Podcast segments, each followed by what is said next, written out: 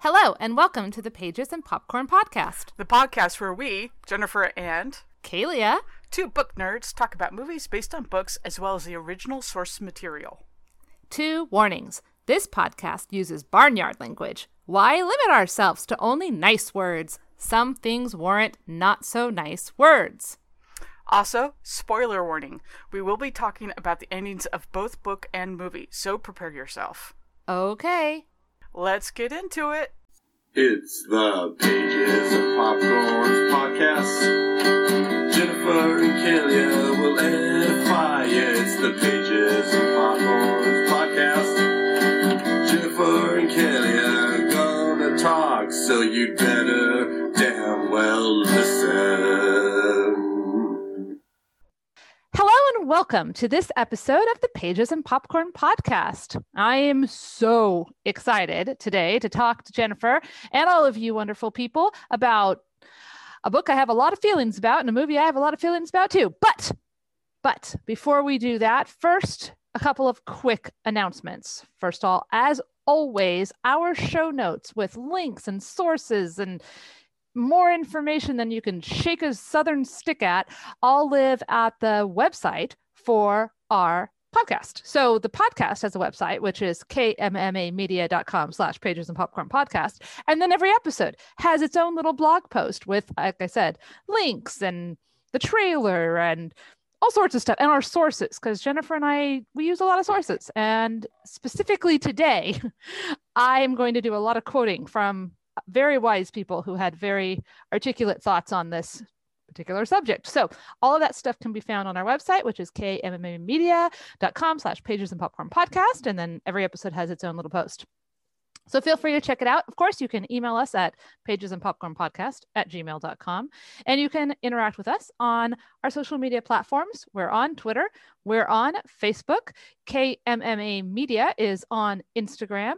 I am also in all of those places. So if you want to just talk directly to me, you're more than welcome to do so. And we want to make sure that we invite you to our monthly pop in events. Jennifer's going to tell us more about those. Join us on the final Monday of each month, 7 p.m. Pacific in Zoom for our monthly pop in event. Come chat with us about books, movies, movies based on books, books that should be movies, movies that shouldn't have been made, books that should be written.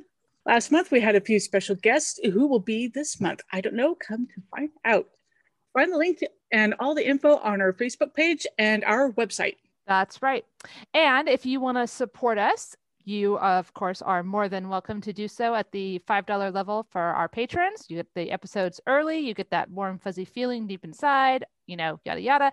And uh, we would also love it if you would rate and review us, tell a friend, tell a neighbor, tell your mother's best friends. Uh, that's also a good thing to do. You know, just tell the world, tell the world to listen to us and uh, enjoy us. And that will help us spread the love. Yeah, if you review us, that helps with the algorithm. So that is a fantastic way to support us if you indeed like us. Right. and uh, of course, liking and sharing our posts on Facebook and, and stuff also help get the word out. So feel free to do all those things. And now, on with the episode.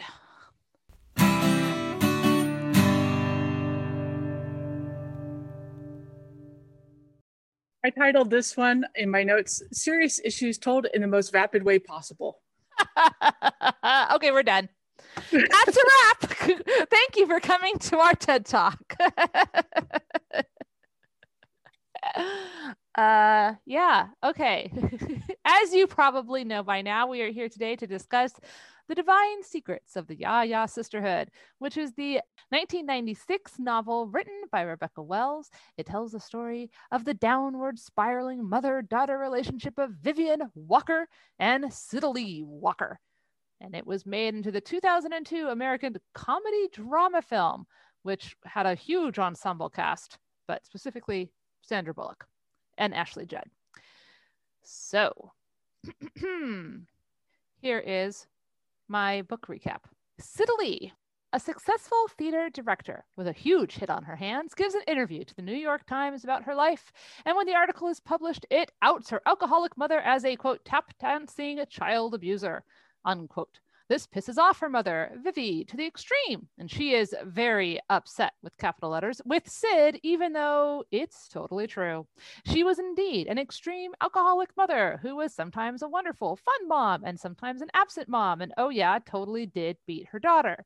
But apparently, Vivi is shamed by this getting out to the point where she cuts Sid out of her will and won't talk to her.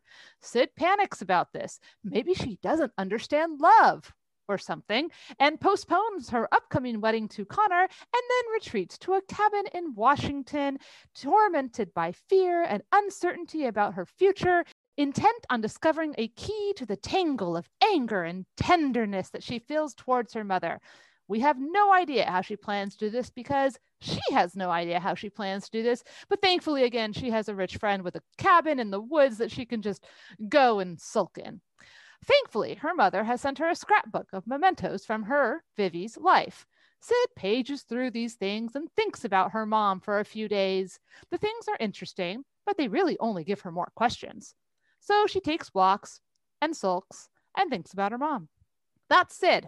The reader, on the other hand, gets to go on a series of adventures through time. We learn all about Vivian's teen years and how her, her and her group of friends were simply divine and wonderful and untamable yayas. There are several perspective shifts, and I will definitely talk about those later. A few notes these are rich white girls in the South who over romanticize the antebellum South, and also they drink a lot. As young mothers, they were drunk all the damn time, and Vivi, especially, is a raging alcoholic. Rich husbands, servants, white privilege, it's all here, along with lots and lots of booze. How fun!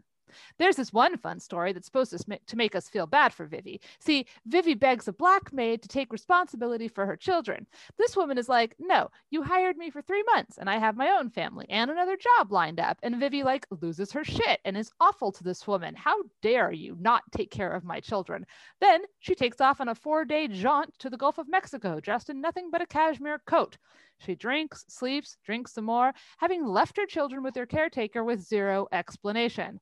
Vivi argues that she was just not destined to be a housewife. She was instead meant to be glamorous and famous. It's unnatural to expect her to change diapers and warm up bottles of milk. It's not that Vivi didn't want children, she did, but she is totally unimpressed with the reality and wants to shirk the responsibility. Eventually, she comes back. Again, as the readers, we get this Sid is still moping around a cabin with a scrapbook. Eventually, Vivi's intrepid gang of lifelong girlfriends, those yayas, sashay their way to the cabin that Sid is sulking in, and they tell her to get over herself. Apparently, there's this one thing that's the culmination of everything. See, this one time, Sid's mom beat her really bad and then went away for a while, and no one explained to Sid what was going on. So the yayas explained this. See, Vivi was just so overwhelmed with motherhood and life changing and all the stuff that she just snapped and she beat her daughter and then went off to get better so she could be a better mom oh, well, okay, a little bit more nuance. She got a prescription for Dexamyl, then went on a four day Catholic retreat. And then when she came back, she was uh, convinced that the devil had invaded her kids. So she basically had this big nervous breakdown and she had to whip them with like the business end of a belt. And, and then after three months stint in the hospital, she returns and she's, she's refusing to completely talk about this whole episode. She never discusses it with anybody. She just says, I dropped my basket, as if that means anything. So this is supposed to be her choosing to be a better mom because I don't really know what choice she had, but okay. So she tried to be a better mom, but basically she was just there drinking all the time and keeping her children at a distance and not engaging with them fully. She was also still crazy and moody and, you know, all of that stuff. But uh, she never beats it again. And I guess maybe she hired some more black help. So everything's fine. The Yaya share these letters and the stories that Vivi wrote about her breakdown, and Sid decides to forgive her mom and get married after all. And then she goes home, and she and her mom have a reconciliation scene where Vivi doesn't apologize or anything. And uh, well, I mean, everything's fine now for some reason. The end. Okay. I know people love this book. I don't know why. but okay. Then they made it into a movie with a stellar cast. The movie recap. We open up with little girls playing Indian princess in the woods and vowing to be friends forever. In modern day, Sid gives an interview and it pisses off her mother royally. Cue the dramatics, slamming of phones, cutting photos, writing Sid out of the will, and then Sid sends her parents a wedding announcement with the dates and the place cut out so her mother will have to talk to her. And then the Yayas show up at Sid's apartment. Sid's pretty clear about her boundaries. She is done with her mom and her woe is me center of the world bullshit. So the Yayas say, okay, fine, we understand. Come out to dinner with us. And then they fucking roofie Sid. Legit. It's played for laughs. Aren't they silly? Aren't they quaint? They freaking roofie her and they kidnap her. They put her on an airplane and take her several states away. She wakes up and she is pissed. She again reasserts her boundaries and they mock her underwear. And then they say that this is an intervention. Sid rightfully points out that it's her mother who needs an intervention. And they're like, yeah, well, she's old. She won't change. So you have to change. And I'm so mad at this movie right now that I have to take a break. But I'm back now. Here comes the scrapbook. Read the book, then you'll forgive her. They basically hold her hostage in this cabin until she reads the book. Flashback time to a happy Sid and Vivi memory.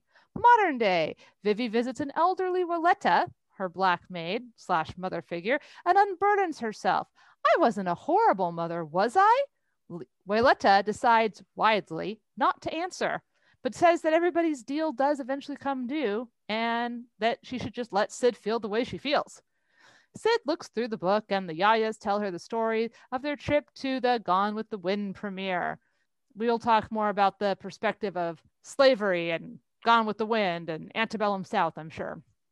Anyways, there's more stories from the Yayas. There's also like this guy Jack who Vivi loved and then he died. There's topless joyriding. There's Vivi's mother hating her, and there's her own family drama. And modern day Sid is starting to warm to her mother she talks to Connor, who's on the side of the Yayas, and it's kind of a shitty conversation. So then Sid gets more flashbacks about the bad part of her mother, you know, the violent alcoholic part of her mother.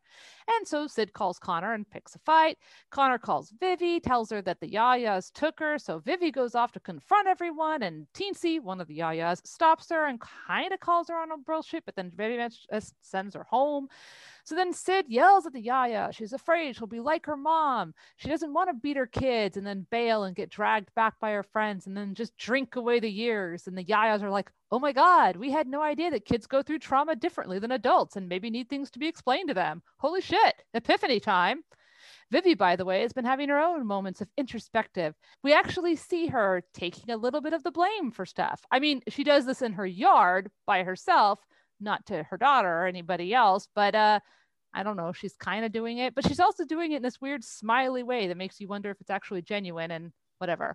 She misses her husband. He's been spending most of the movie walking around looking resigned. And so the Yayas confront Vivi about telling Sid the truth, and she insists, but they're very persuasive, but she doesn't want to do it.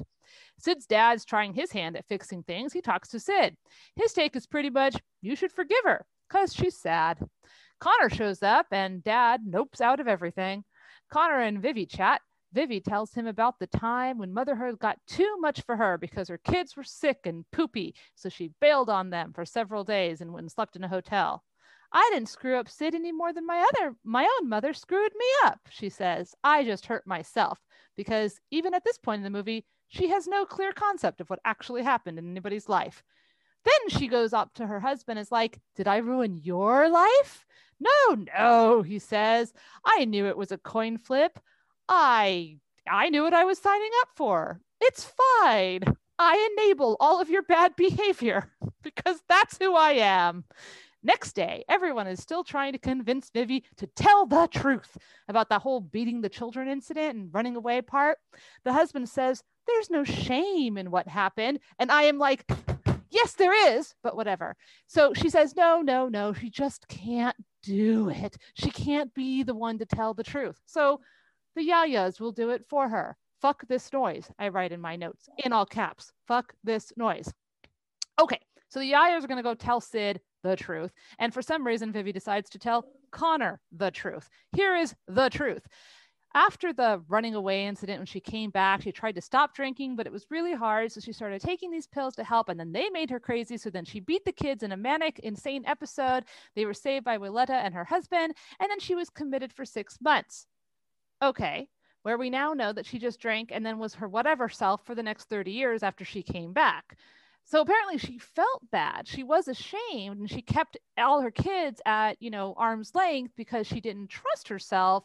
The Yayas feel bad. No one told the kids, but you know, that wasn't really their job. You don't interfere in other people's families. And they promised they would never tell. Oh my God. So like now we get to the real thing that's mental illness and it's a stigma and it's strong and it's awful, but it's it's not play it's mm, it's handled badly anyways sid always thought that she'd done something wrong and that's why she was sad and the yayas are like oh no no no you didn't do anything wrong and it's like even though sid has had 15 years of therapy like apparently nobody had ever told her that like her mother's crimes weren't her fault. Okay dad is like just think about the good times. Ignore the bad times. It'll be better for you. So then Sidda has a flashback of her mom being a good mom. So then Connor shows up and gets Sid. They go to Vivi's birthday party. Sid and her mom um, have a conversation. There is actual reconciliation here. Vivi actually says that she's sorry. She won't let Sid apologize. She says that the truth hurts. Thank God this is better than in the book, for sure. The reconciliation is done. Now it's time for, well, they're going to put Sid into the Yaya sisterhood. So now, you know, with the Indian headdresses, the quote unquote Indian headdresses and more blood sharing and yeah, yeah. And the fact that that we never see Sid's siblings ever again. Eh, whatever. Who cares? Okay. Woman power. The end. Yeah, my favorite theory is that the mother of Vivian drowned her, her four children. That's why you never see them again. They just died, and it is the only one left over. Seriously, I read that review too. I think, yeah. Oh my God. Yeah, there's so much going on. And part of it is like there's serious issues that the story brings up. And then the other part is, wow, writer, this is what you thought was good and interesting. And we're trying to tell it like it was cute. And wow. I have so many issues with this book. One of the very first and issues, movie. Yes. The rupees. Yeah. No, no, no, no, no. before before anything else. Okay. The title of this book is The Secrets, plural, of the Yaya Sisterhood. You know what this book is about? This book is about Vivi and Sid.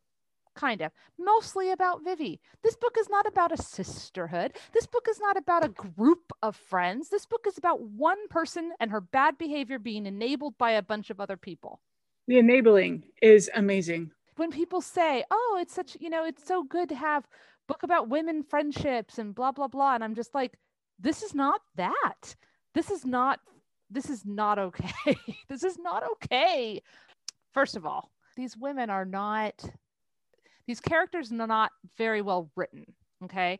The focus that the author has on their physical descriptions and how it's it's, it's almost incestuous to a certain degree. And it's very one note everything. You know teensy is tiny. the stripper well, but she's teensy because she's small. You know, Caro is like a little bit more exotic. And then there's like all the characters' names are basically pet animal names. Yeah, they sound like little baby names. Okay. So there's a couple of major themes here. Oh, and I am I am there is this wonderful review that I'm going to link in the show notes.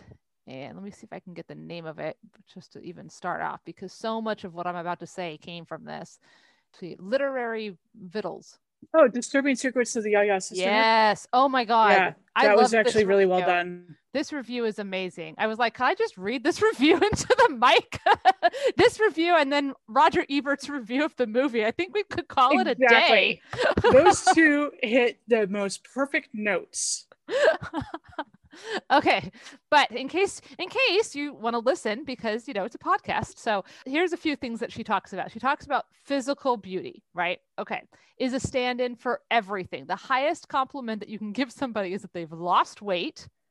And at one point vivi says thank god i had good looking babies because they're easier to love. Like this book is obsessed with the superficial physical stuff. It's all very superficial, right?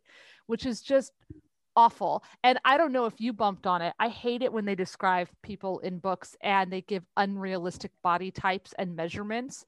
But at one point, they say that Vivi is 5'4 and 115 pounds, but somehow still very athletic. Jennifer, I'm 5'4. I've been 115 pounds. I was not athletic. You could see my ribs. It was gross. Like it's I it's emancipated and disgusting. It is not that's not a thing we should be aspiring to is five four and 115 pounds. Like just no. And I know I know that like weight, you know, all of that stuff is is very subjective and it doesn't, you know, a lot of it can be eh, different on bone density and and stuff and the BMI is a bad metric and all of that stuff, but I just It kind of reminds me of reading like either fan fiction or amateur porn where every guy has a 10 inch penis. right. It's like, I don't need to know the measurements. I don't need the circumference or the diameter. That's that's not necessary. That doesn't tell a story. makes me wonder when she got out of the hospital and she's described as being too thin and ashamed of being too thin. I'm wondering like how much thinner could she have gotten? Well, and okay, it's one thing to be like, okay, five four, and and a, and I don't want to like just obsess about this, but like 150 pounds, you know, wafy and skinny. That that happens. People are like that, you know. But they also go out of their way to talk about how muscular her legs are, you know. And she played tennis, and she had some like ability. She was like a really strong swimmer, and she, you know, could like do all of these. Like there was physical physicality to her, right? And so those are the things that don't go well together. You can't be highly muscular and still only weigh 115 pounds if you're five. I just, I know I'm If obsessing he about a had like said thing. the height and and just left the weight off, it would have been fine. Oh yeah, for sure. But for sure. giving a weight number is assigning a value that isn't possible and it's unless she's got bird bones. right and, it, and it's just it but that's it just exemplifies the whole thing about how it's very superficial. It's all on just the physicality of what everybody looks like. It's the surface of it you know? Everybody looks really good therefore they are good. Everybody you know her mom uh, vivi's mother was a bad mother. She was you know overly catholic but she was also ugly. When vivi gets sent in the book she gets sent off to catholic school like you know boarding school for a little while. And her first and major complaint to her friends is that everybody here is ugly. They're all ugly. And it's They like don't have a closet. yeah that too. I can't hang up my sad. dresses. But like you know it's like okay are they ugly on the inside or the outside? She's not making a differentiation. It's they're ugly you know because they're not like me effervescent and bubbly and blah blah blah blah blah. And i'm just like oh my god. Now jennifer we our last podcast was bastard out of carolina and then there's this and they're both southern books and they have time overlap and i i know that i came into this book and having just read that one and i know that that colors a little i am just so over these rich white entitled women bitching about nothing and drinking their way through everything i just Okay, I do want to read this aloud, and we both wrote this review, but I'm going to do it anyway because it's such a good line. The Yaya sisterhood is rubber stamped from the same mold that produced an inexhaustible supply of fictional Southern belles who drink too much, talk too much, think about themselves too much, try too hard to be the most unforgettable character you've ever met, and are, in general, insufferable. yes yeah and this is my impression while I was reading it, is the author seems to be stuck on the physicality. And so Sidda is stuck on this physicality in a very unhealthy way. And there are some lines that really like struck me where, you know, it's almost lesbian relationship, which would be fine, except it isn't. But how often do you have those relationships when you're piled on top of each other as friends? And Sidda has this line where she remembered what her mother's body looked like, and it made her sad that she didn't know what that looked like anymore. I don't know that I've ever had that reaction. It's such a weird way of thinking about it. okay well I, I think there's two things one the the friend stuff is vivi with her girlfriends you know all piled in a bed together, all piled in the tub together, da da da da. And it's it's like it's as if somebody was like, well, you can't be close female friends without it being physical because that's what women are, right? We're touchy feely. And so, like, that. it feels like an 80s film where you're trying on each other's lingerie and hanging out because that's what sorority girls do. Right. It, it felt like it was like the author's attempt at shorthand to tell us how close they all were. You couldn't always tell where one body ended and another body began. So I don't really see that as as lesbian as much as a lack of autonomy. Does that make sense? Like they were one unit of I, I got this I couldn't stop thinking of the human centipede. Oh, gross. Okay. Um, and thank you. Now I have to put that in the show notes. So yay you. So that's that's definitely there. And it is it but and so it, it almost works because of the uh, the other yayas are almost interchangeable except for vivi right? Like they're just this pack that kind of is with around her and supporting her and enabling her. They don't have a whole lot of their own anything. A little bit more in the book but in the movie they i mean thankfully we had amazing actresses. Otherwise they're literally all the same person kind of you know? And it's so that that's very frustrating. Okay then the other thing you were talking about the physicality is sidda feeling with her mom. I i mean i bumped on that too. There was like this like you know her mom's toenail polish and her mom's this and her mom's hands and her mom's body and body body body which makes sort of sense though because her mom was obsessed with her own body. And so like to me like it's weird the way it's written because there's no awareness that it's weird but if you have a parent who's obsessed with something and who instills those virtues and values into their kids, and those kids are going to be obsessed with the same thing. So, like, the biggest compliment Sidda could give her mom was that her mom looked like she'd lost weight, you know, and all of this stuff. And that dynamic of of again like being obsessed with looks and how one looks has rubbed off completely on Sidda. So I feel like that's like the only way she knew how to relate to her mom was through these beauty standards and such. Does that make sense? Under a more insightful writer, that would have been a really interesting theme to explore. Yes. Of how your sense of body gets transferred generationally. But with this author, because she isn't that talented, she's okay. And there are some good lines, but she doesn't have the same level of insight that would make this a really good novel. Yeah. Agreed. Agreed. Uh, so so it didn't really work and it just became weird. a weird thing. Um yeah. and and kind of a through line though you know because at the end Sidda does like compliment her mom's body that that's how they make their peace. And there's no apology but there's like compliments about but and in the movie kind of did that too. Like it kind of you know oh let's make a joke. Like like the worst thing in the world could possibly be that it, you you know gain weight. Holy no. Oh no no no. Can't do that. That's the absolute worst. So it's also very I won't I don't want to say of its time, but it kind of is. I mean, like let's let's be honest here. In the 90s, we had that heroin chic, like the the, the very, very skinny and and we weren't really as a society moving into like awareness that fat phobia is a thing and that, you know, I mean, a, a lot of communities were talking about it, but it wasn't nearly what it is today, where we're like, hey, that's not healthy and body image is really important and we need to you know be more cognizant of how we talk about people's bodies and and all of those things. And growing up in the 90s and and being a teenager in the 90s and a young person in the early aughts i remember very specifically having uh, body issues that i can i can directly point to stuff like this books like this that helped instill that that was what you were supposed to do or not do and how you were supposed to look and not look and your value as a woman and stuff so yeah so again like another sort of background theme is they go to the movie premiere and oh my god there's vivien leigh and clark gable and all this stuff and if you remember in the film she has like the 18 inch waist I could be wrong. I'll have to double check, but I believe it was 18 because after she was pregnant, she had the 20 inch waist, and she's like, "I'm never getting pregnant again."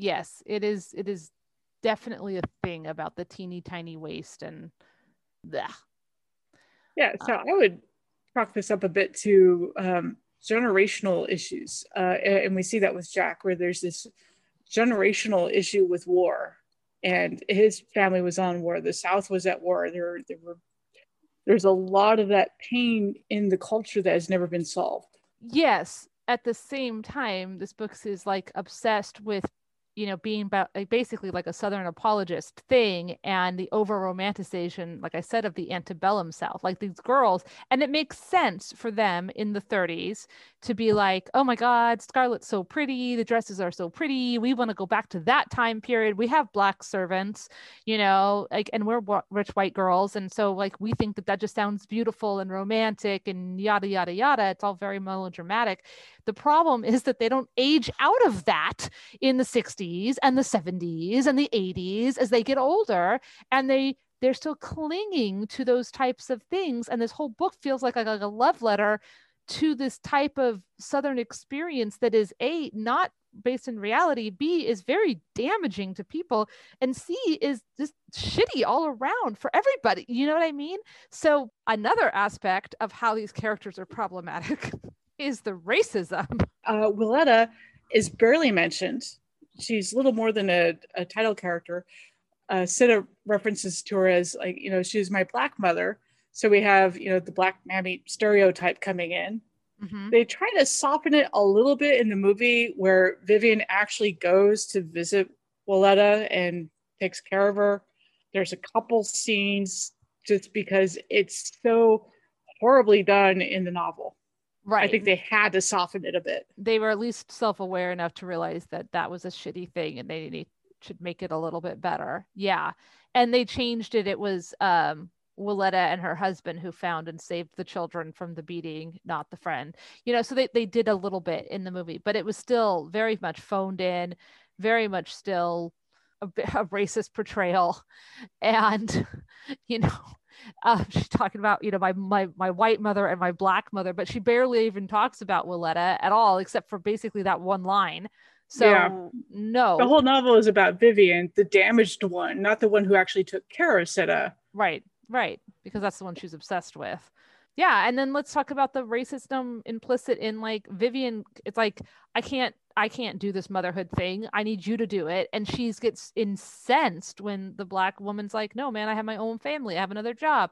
And she just she feels so entitled and angry in the book. Like the passage is just awful. Her her her anger at this woman for not taking care of her children you know? How dare you have your own children and your own lives and your own autonomy and needs? You're here for me.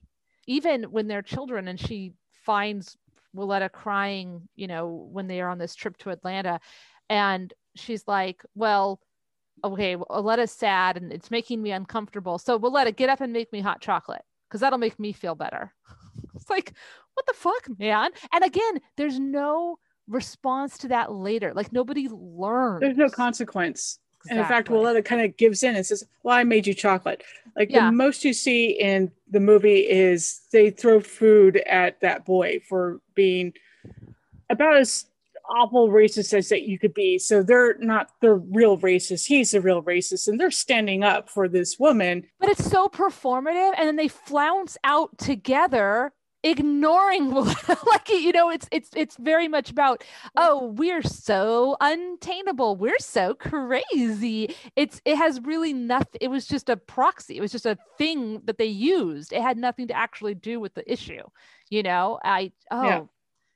man oh yeah. And it kind of goes back to, well, we're the most unforgettable characters you've ever met. Look at yeah. us. We're so wild. They're so wild. Yeah, and oh, so, and, and again with the privilege aspect of it, like these girls freaking skinny dipping in the town's water supply, like okay, gross. And but there's not going to be any consequences. There's no consequences for their bad actions. There's no consequences, you know, for all of the drinking and all of the neglect and I just oh man. Okay, but before we move off of the racism, there's the Native American racism. oh my god. Yeah. So for those of you listening, I just did like this massive point thing at the camera going, yes. and again, they toned it down the movie. They made it less American Indian and just like their their little hats are these rhinestone ridiculous things. But yes, as I was reading it, they're little girls. So Teensy whips the empty oatmeal boxes out of her paper sack. We all beat on them. While we drum, we yell to the night in the woods and the fire that we're now the yah-yahs etc. Then they all get their own quote unquote Indian names, and then there's ceremonial paints. And I have to I have to read it. Okay, so this is an actual quote. We take turns drawing in each other until we could pass for full-blooded Injuns. Oh my god! And yes, this is in the 30s. Yes, they don't know any better. Yes, they're They're little, little girls. girls. Yes, but there's no. This is written by an adult woman who should have known better. and in the movie they take that from the beginning and then they replicate it at the end so now they are like women in their 60s or 70s or whatever and Sidda is 40 and not going yo this is a little mm, you know what i mean i just Well, their whole life becomes defined by like this whole yeah yeah. Well, it's yeah yeah yay yeah yeah no, and I'm like, this is this is a group that takes the joke too far. Yeah, what amuses a six year old girl is also supposed to amuse a grown ass woman. yeah So, Talia, have you heard about the chick flick checklist? the chick flick checklist uh no tell us tell us All right. about it So there's a couple of these, and this is the thing. Like, I think chick flick gets a bad name. There's some really good novels out there. There's some really good books, and then there's a lot of really vapid, phoned it in, lazy bullshit. So with the uh, checklist, I was going through a couple of them. The quirky female best friend, sister of the protagonist. The protagonist is just a typical average New Yorker, wildly successful, fantastic apartment, average New Yorker making terrible decisions that somehow result in happy ever afters or great events that would have never worked out in real life, like you know, roofing a person.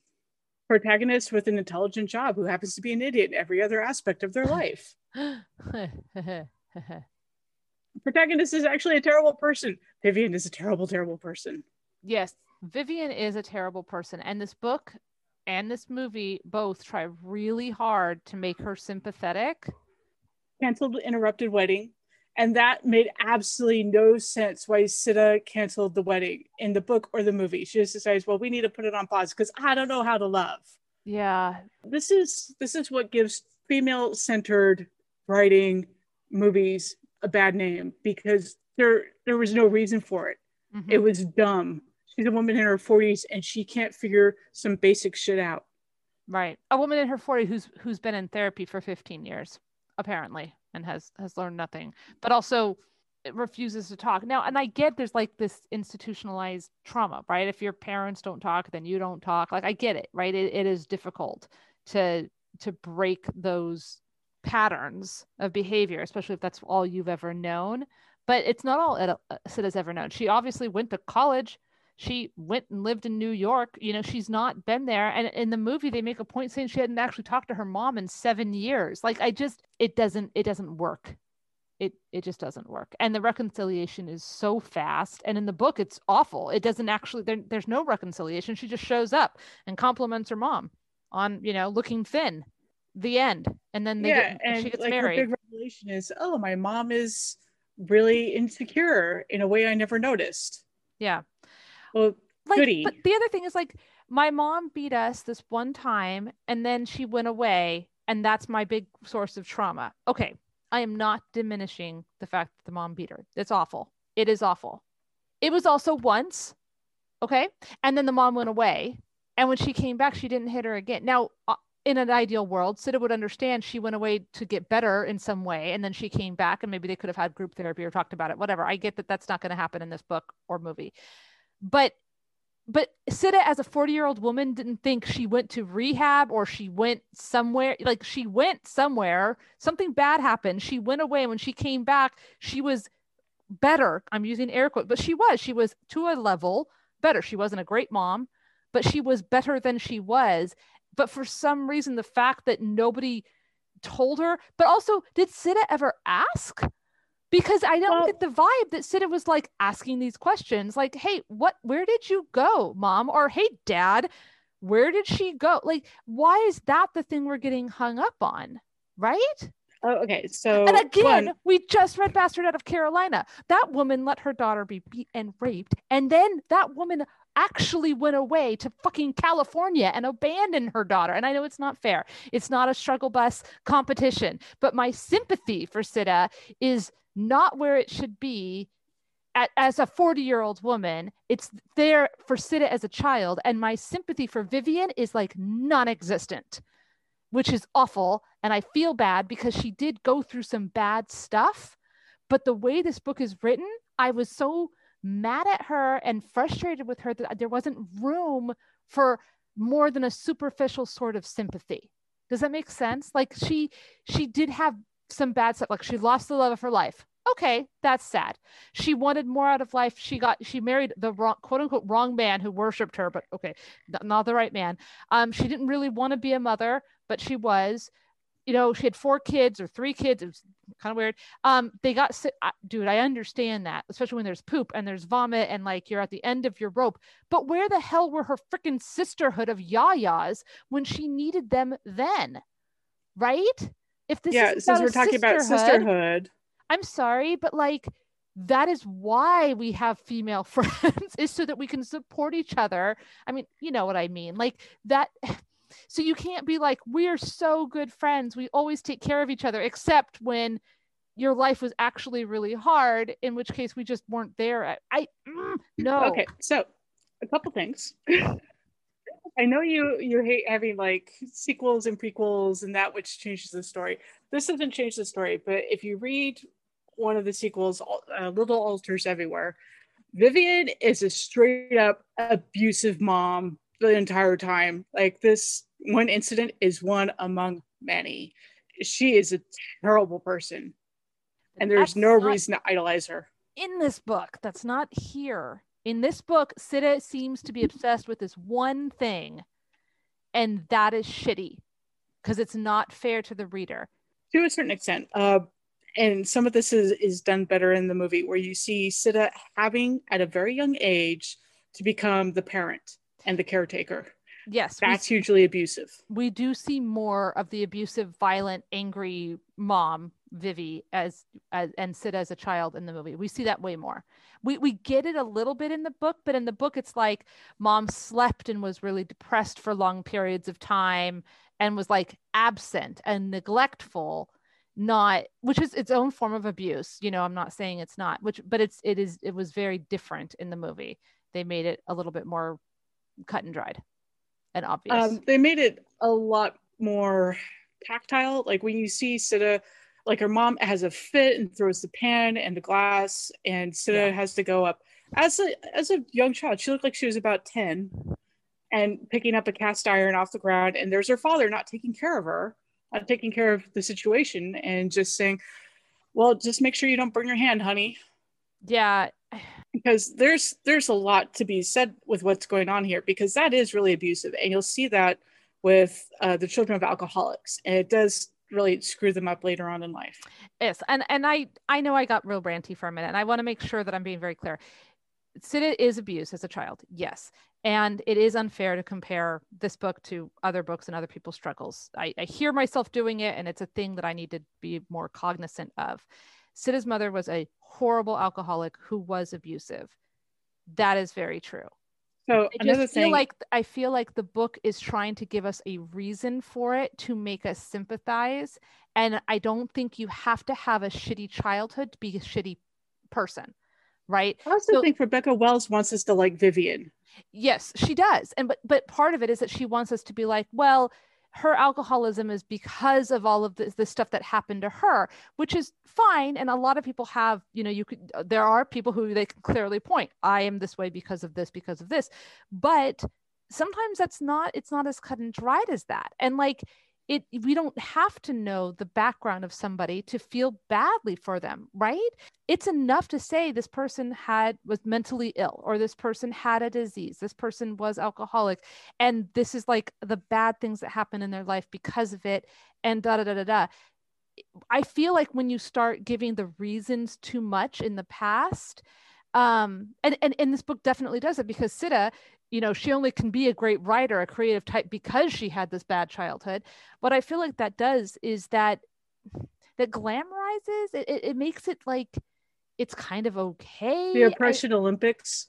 Yeah, kind of. And and it also just makes it feel like like you don't get to be creative you know if you don't have that and also i feel like it, it shifts the blame a little bit not that we want to blame alcoholics but i don't know it makes me uncomfortable to just be like well you know what it is? It's because when somebody says i'm this because of that then suddenly the emphasis is on the that and not the this anymore and i feel like sometimes we really need the emphasis to be on the this not the that. I, I kind of go to you know your thing about apologies where you know you make the apology but that's not the end of the conversation you can say i'm this way because of that and that's a starting point and that's important to know because there's the conversation that happens after that mm-hmm. Mm-hmm. you know yes that is important to understand that's why you do get like backgrounds and histories when you do uh, therapy and then you move on from it you you continue with that conversation well this is what you have to do to get over that. Right. So this is what kind of bothers me about both the movie and the book is that there are some really serious important issues being discussed but because of the storytelling we don't really get to the discussion of what's really important like postpartum depression is a major issue mm-hmm. postpartum anxiety postpartum psychosis those are all th- like the other we hear about depression but we don't hear about the other parts um, Vivian was given fucking speedballs. I, I, looked up the medication that she was given in the movie, and she's basically given an amphetamine to make her all high, and then she's given a barbiturate to also calm her down, and that's a fucking speedball. She was having a psychotic break for a reason, right? And that was like they do make a mention. Wow, we really didn't know shit at the time of what we were doing medically, and that is such an important component but because it's just lost in all the other everything else. It's part of this cacophony and it's hard to take people seriously when they're still drinking yeah. you know and acting and that like- goes back to the enabling of this sisterhood is that it is this is extremely insidious mm-hmm. but it is something that happens in families and friends where your friends and family will enable you. And even though we know it's bad and we know you're not supposed to she's an alcoholic, but we still, well, we only have a bottle of vodka. Chuck, chuck, chuck. Yeah, exactly. And it's like they don't stop drinking. They don't ever call her on it. They don't say, wow, Vivian, you beat your kid up. And let's take care of your husband, who's he is a man in the 60s breaking down at a wedding. Yeah. And you can see him, he he doesn't know how to cope and he wants to do well. Like he's trying to feed his wife and he doesn't know what to do. He has no tools whatsoever. And right. the tools that they do have are that really shitty priest who says, Well, you're a mother. Yeah, and that goes this whole like sexism, patriarchy, smash that patriarchy bullshit of, well, you're a mother. You're supposed to get rid of those bad thoughts. You can't have postpartum depression. And if you have bad thoughts, just ignore them, tamp them down, bear your cross silently. And yeah. again, like, so there are some really fundamentally serious issues like you just said there's this patriarchal thing there's this religious aspect there's like the, what tools we have there's mental health there's postpartum there's alcoholism there's child abuse all of that stuff but because it's like surrounded by this floofy oh aren't we so exciting and interesting ladies. What makes us exciting and fun is that we're drunk all the time. Like if you're drunk, everything's funny, right? So, you know, it, it just doesn't have any of the actual consequences. Nobody sobers up in this thing, even though they're trying to do, and you can't have a serious conversation about serious things if you're, you know, fucking drunk and distracted by twinkly lights. It just doesn't work. Yeah, I was thinking that Vivian might be bipolar, but it's so hard to tell because you don't ever see her where she's kind of in a normal state where we can get a base. This is who Vivian is, and she has, you know, these high moments and low moments because what we see is her going through trauma, being on these pills that will seriously screw anybody up. Mm-hmm. You know, so it, it's really hard to tell. Well, where's the fun Vivian mom who, you know, she rescues her daughter in that whole drowning thing, but you see the sun coming out from behind her, and she's like the center of her daughter's world. She does the fun airplane thing. In the book, it's an elephant. Right. So is that who she is? Is she really bipolar because she's everywhere in this and that's what makes the tone really really bizarre You're And- movie. you are enabling alcoholism as you are telling us alcoholism is bad. Right, right. Because again, there's no real consequences. And the other thing is there's like this very weird shift. Like Vivi as a child, you can see how she kind how she became Vivi as a, a young mother. You can see that. It makes sense, right? That seems like a natural progression. But then we skip a bunch of years. Now we have Vivi as an old lady with her own daughter. And I don't buy it. I don't buy, especially in the movie, I don't buy Ashley Judd becoming Ellen Burstyn. Like it just it seems disingenuous because Vivi as the young girl was the center of attention, blah blah blah, and then Vivi as the old lady is that too. But but Ashley Judd's Vivi wasn't quite in the same way. I don't know. It just it it it stretched credulity. As a as a side note, um, Ashley Judd does a really good job. Ashley Judd is the best part of this movie. Yeah, That's I mean, the cast is is is stellar. These are a lot of very talented actresses. Specifically, Ashley Judd is yeah, she does a great job. amazeballs in this movie. Sidda in the book has almost no personality. She's just kind of this humdrum little nothing. And like, wow, you're a famous playwright who you know has no personality. That doesn't usually work. You know what's interesting is that in the movie they make a point of showing us that she's staging a play that she's written and there's a shot of them on on the stage and they're getting the props ready and it's this very specific neon light. You're like, okay. And then later on in the movie we see a flashback Sidda has of herself as a child and her mother uh, Vivi's like having kind of a, um, a pseudo breakdown and like almost running to run away and like crying in the car and all this stuff. And they're pulled over and she's comforting her mother. And that very specific neon light is there. Okay. So, what this makes you think is that the play that Sidda is putting on is based on her life or is, is pulling from her life, especially since they're like, you know, you're a creative person because you had a bad childhood. All of that. That's like, that's the theme here except that since nobody had ever talked to Sidda about what her mother was going through, like that play could only be about the child's perspective of it. Do you know what I mean? It almost it doesn't it doesn't quite work either. Th- Does that make sense? My my confusion. Yeah, she's she's got maybe thirty percent of the puzzle, Mm-hmm. and she's trying to show the whole thing. And it's like, no, you've only got like just pieces of it, and you're not. Again, like you know that your mother disappeared for six months. You didn't have any questions about it, but this is kind of part of what you see a lot is the we don't talk about that in this culture.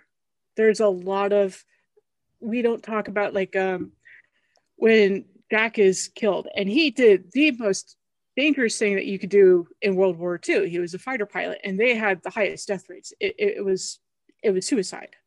So he goes into this, and nobody wanted him to do this. His mother didn't. Um, Vivian doesn't. He's doing it for his father. He's got these terrible reasons. He dies. And when you die young, one, he's not fully formed, so he can be idolized as this perfect person. And Vivian holds on to that instead of moving on and sort of learning who her husband is. And even in that scene where they the family finds out that Jack has died, the mother is is wrecked and it's it's a it's a heartbreaking moment. The mother is wrecked and Vivian is sobbing, but there's really no room for the sister or For Casey, anybody yeah. else to have an emotion because this book this it's all about Vivi and I guess kind of the mom. You well, know it's about Vivi because that's her reaction to the mom. You know, it's about her. This is the woman in fridges sort of trope is the mother's pain isn't real except in how Vivi responds to it. Yeah.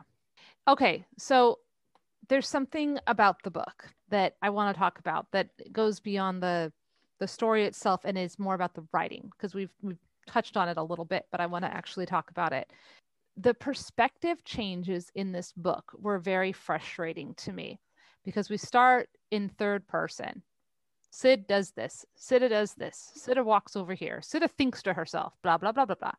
And then at one point, Sidda starts writing something or telling eh, so then now we're in the first person of Sidda and Sidda's going my mother blah blah blah my mother blah blah blah I feel this way. I feel this way.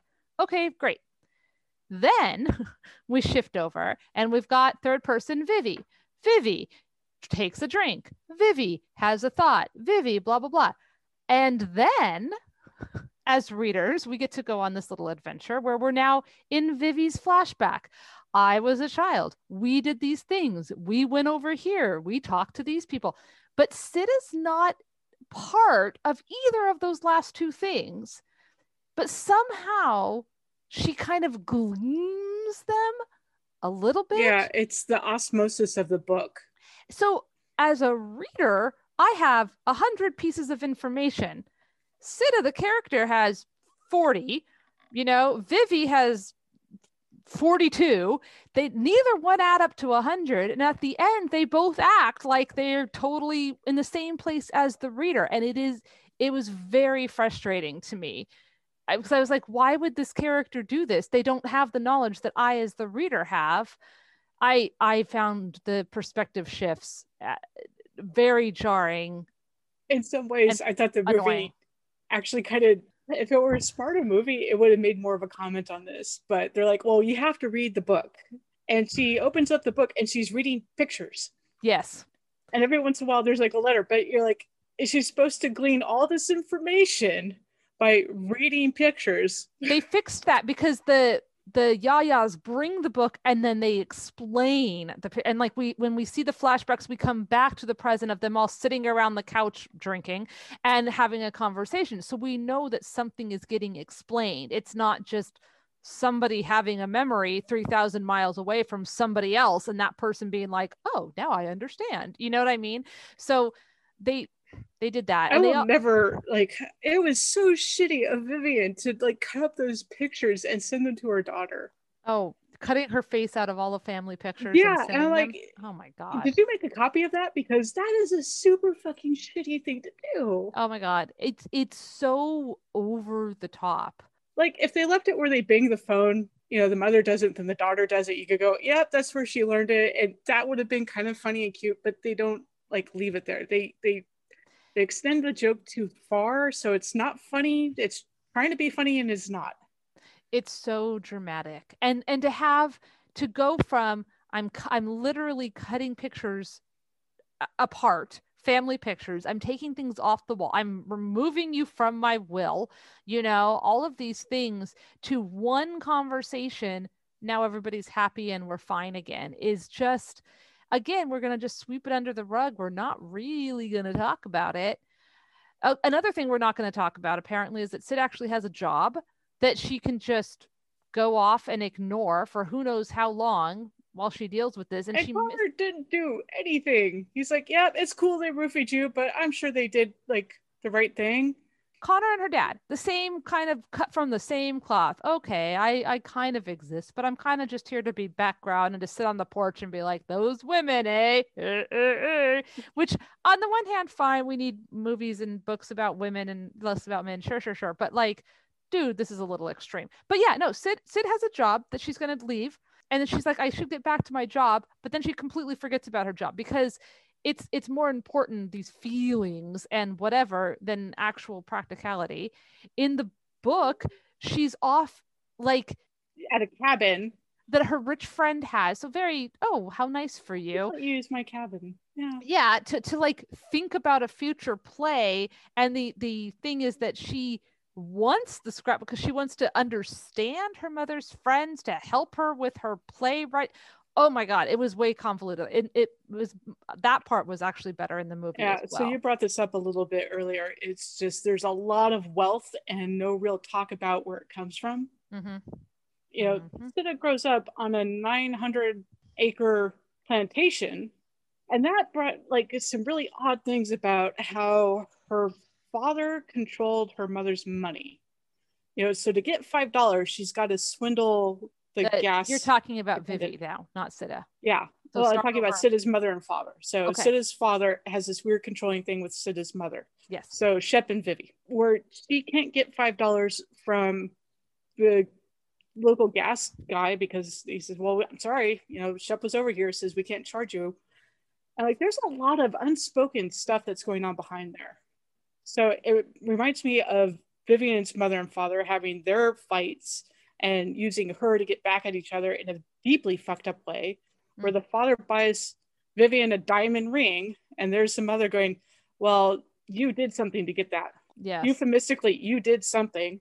And there's Vivian going, What the fuck is wrong with you two? I it's just I'm, I'm trying to be a kid here. Mhm.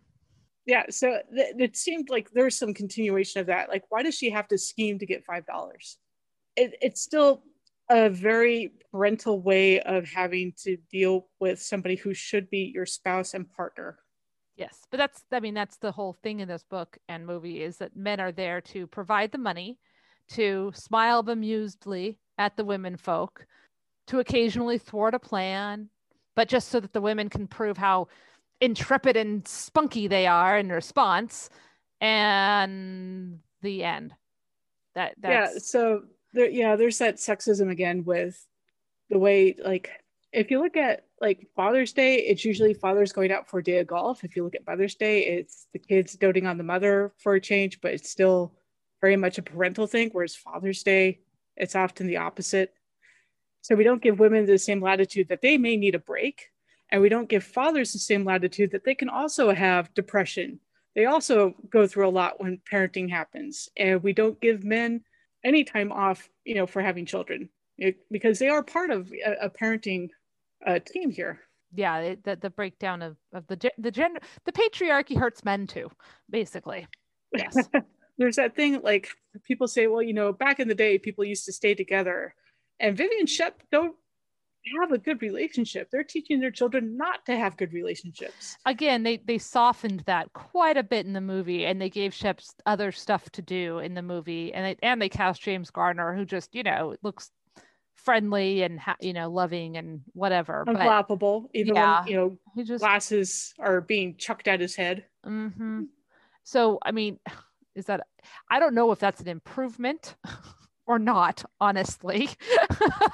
But it, like how often like do they have a line of credit at like the local store to get all this pottery and, and glassware replaced because she chucks a lot of things all the time do you have you seen any of the show the great uh-uh Oh, okay. There's there's a a running joke in that because everyone goes huzzah and then they throw their shot glasses down and they just it's a lot of glassware getting broken over and over and over again and it's whatever. Okay. I hate this. Uh, Rebecca Wells has a quote where she's talking about stuff about the mother daughter's relationships caught forever between love and hatred. And I just want to say F you because not all mother daughter relationships are about love and hatred. yeah this is where i say you know death of the author but with this one i i don't think rebecca wells is telling an autobiographical story by any means but a lot of her own ideas do come out in this she does not live in louisiana. She hasn't for years. I think that's rather telling. There's a lot of euphemism for serious issues and so jack's mother killed herself. She has this elaborate fantasy for you know over a year that jack must be alive and she gets vivian in on this and then she goes in the french tradition.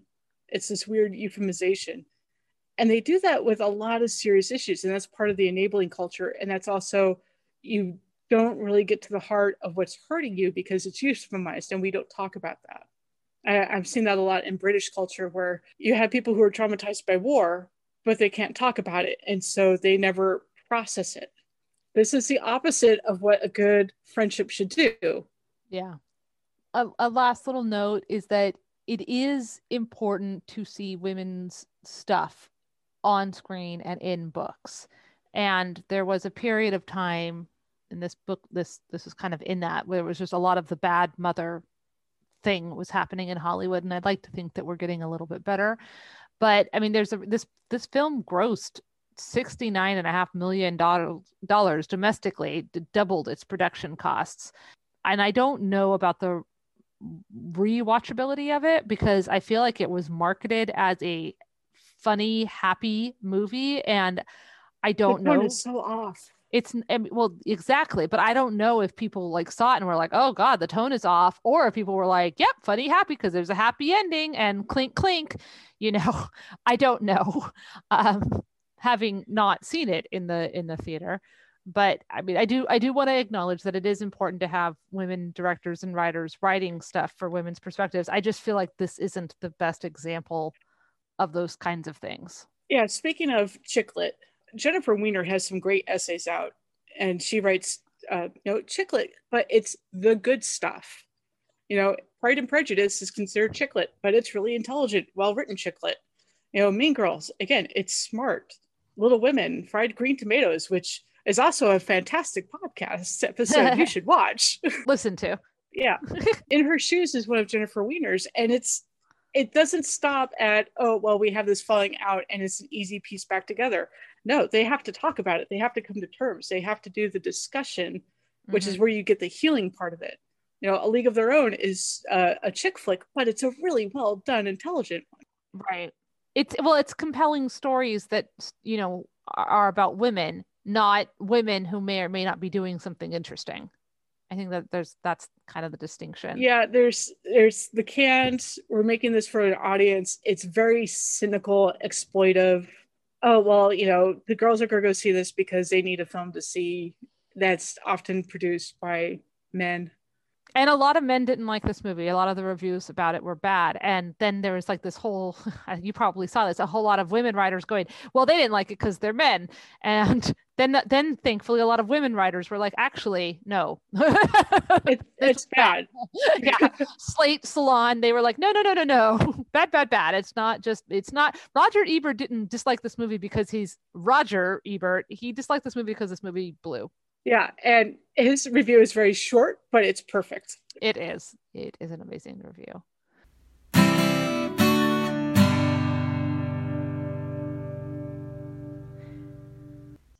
So jennifer. Yes kalia. Before i ask you if it was worth your time i have to do our new segment. How does this movie connect to star trek? Oh god. I'm I'm doing this now. This is a thing. It's happened in the last few episodes. So we have two actual. Um, one is Fionnula Flanagan, who was Teensy. So old Teensy with the white hair. Okay. she is an interesting actress Yes. She is an, an actress and she was in a bunch of Star Trek, actually. She was in The Next Generation in the seventh season. Um, she was in Deep Space Nine in the first i could season. totally see her playing an alien she's got kind of those eyes Yep, she played some aliens and she was in Enterprise in the first season. So three different Star Trek for, for her. And then uh yes, Ashley Judd. Ashley Judd, who's amazing. She was in Star Trek Next Generation. She was in two episodes. One was called Darmok, the other was called The Game, both of which are well loved and actually very well known episodes. So they weren't just random one-offs, but Darmok is is a is like one of the best episodes of Star Trek completely, but also one of the best episodes of Next Generation. And the game wasn't as good, but definitely memorable because of the subject matter. So there you go. That is your Star Trek connection for this episode. And here we are now, Jennifer. Was this book worth your time? Was this movie? no no it wasn't it was not worth your time at all. It wasn't when it came out. It wasn't today. It won't be tomorrow. The only point is that it brings up interesting issues that it doesn't talk about which makes for a really good podcast. Because then we can go hey here are all those issues that they brought up but didn't really talk about which we're going to do right now and can do in a much more succinct fashion And the movie was the movie worth your time? no, no, it was not. It was not worth your time. It was horrible. The only reason to watch it is Ashley Judd's performance is really, really good. Sandra Bullock has some fantastic lines. And half the time I'm going, yeah, she's totally right. Her mom is insane. And sh- she said this in a very funny way. And then the other half of her lines are just insipid. Feels like a second writer came in and dumbed her down. Especially at the very end. She just Yeah. they just Yeah. So no, no, these are not worth your time. The podcast is worth your time. The book and the novel are not. Okay. Well, I agree. This book is was not worth my time partly because it was it was too long for for not being good. Do you know what I mean? I think if it had been a shorter book, I might have been like, it wasn't a good book, but at least it wasn't very long. But this book is like over 350 pages. It is it's a book. And um and it just was unnecessary. A lot of what was in it. The movie description. Well, it's a book. the the covers were too far apart. Isn't that the Yes. that's the phrase. Um, the movie had an amazing cast. It's so disappointing, but great actresses cannot save a lackluster plot. They tried to fix a few things, but they I don't think they really were fixing what needed to really be fixed. The acting of Ashley Judd, as we've said, was amazing. So uh, really though, save your time. If you want to read a book about a group of women being awesome and supportive of one another, read Angry Housewives Eating Bonbons. And if you want to watch a movie about amazing Southern women being amazing, watch Steel Magnolias and call it a day. There you go. That's my verdict. Agreed. If you have thoughts, and I'm sure you will, because when I posted that we were doing this, I had a whole bunch of people were like, I loved that book. I loved that movie. So if you are one of those people and you've actually listened to this entire episode, wow, way to go you. And also please let me know. Let me know what we missed. I i would be interested to know um, anybody out there who who feels differently than us. You can email us at pages and popcorn podcast at gmail.com And if you want to discuss it with us, we have our Monday end of the month pop in event, and you can go, You two were wrong. This is why. And we will politely listen and then say, "We were totally right." exactly. Um yeah for sure. And then i am going to link that wonderful review that jennifer and i both read. I think we had overlap i have a bunch of sources as always but we both read literary vittles and roger ebert's review. They are amazing and i i'm going to put special attention put special little exclamation marks on those links that you can read them if you are so inclined.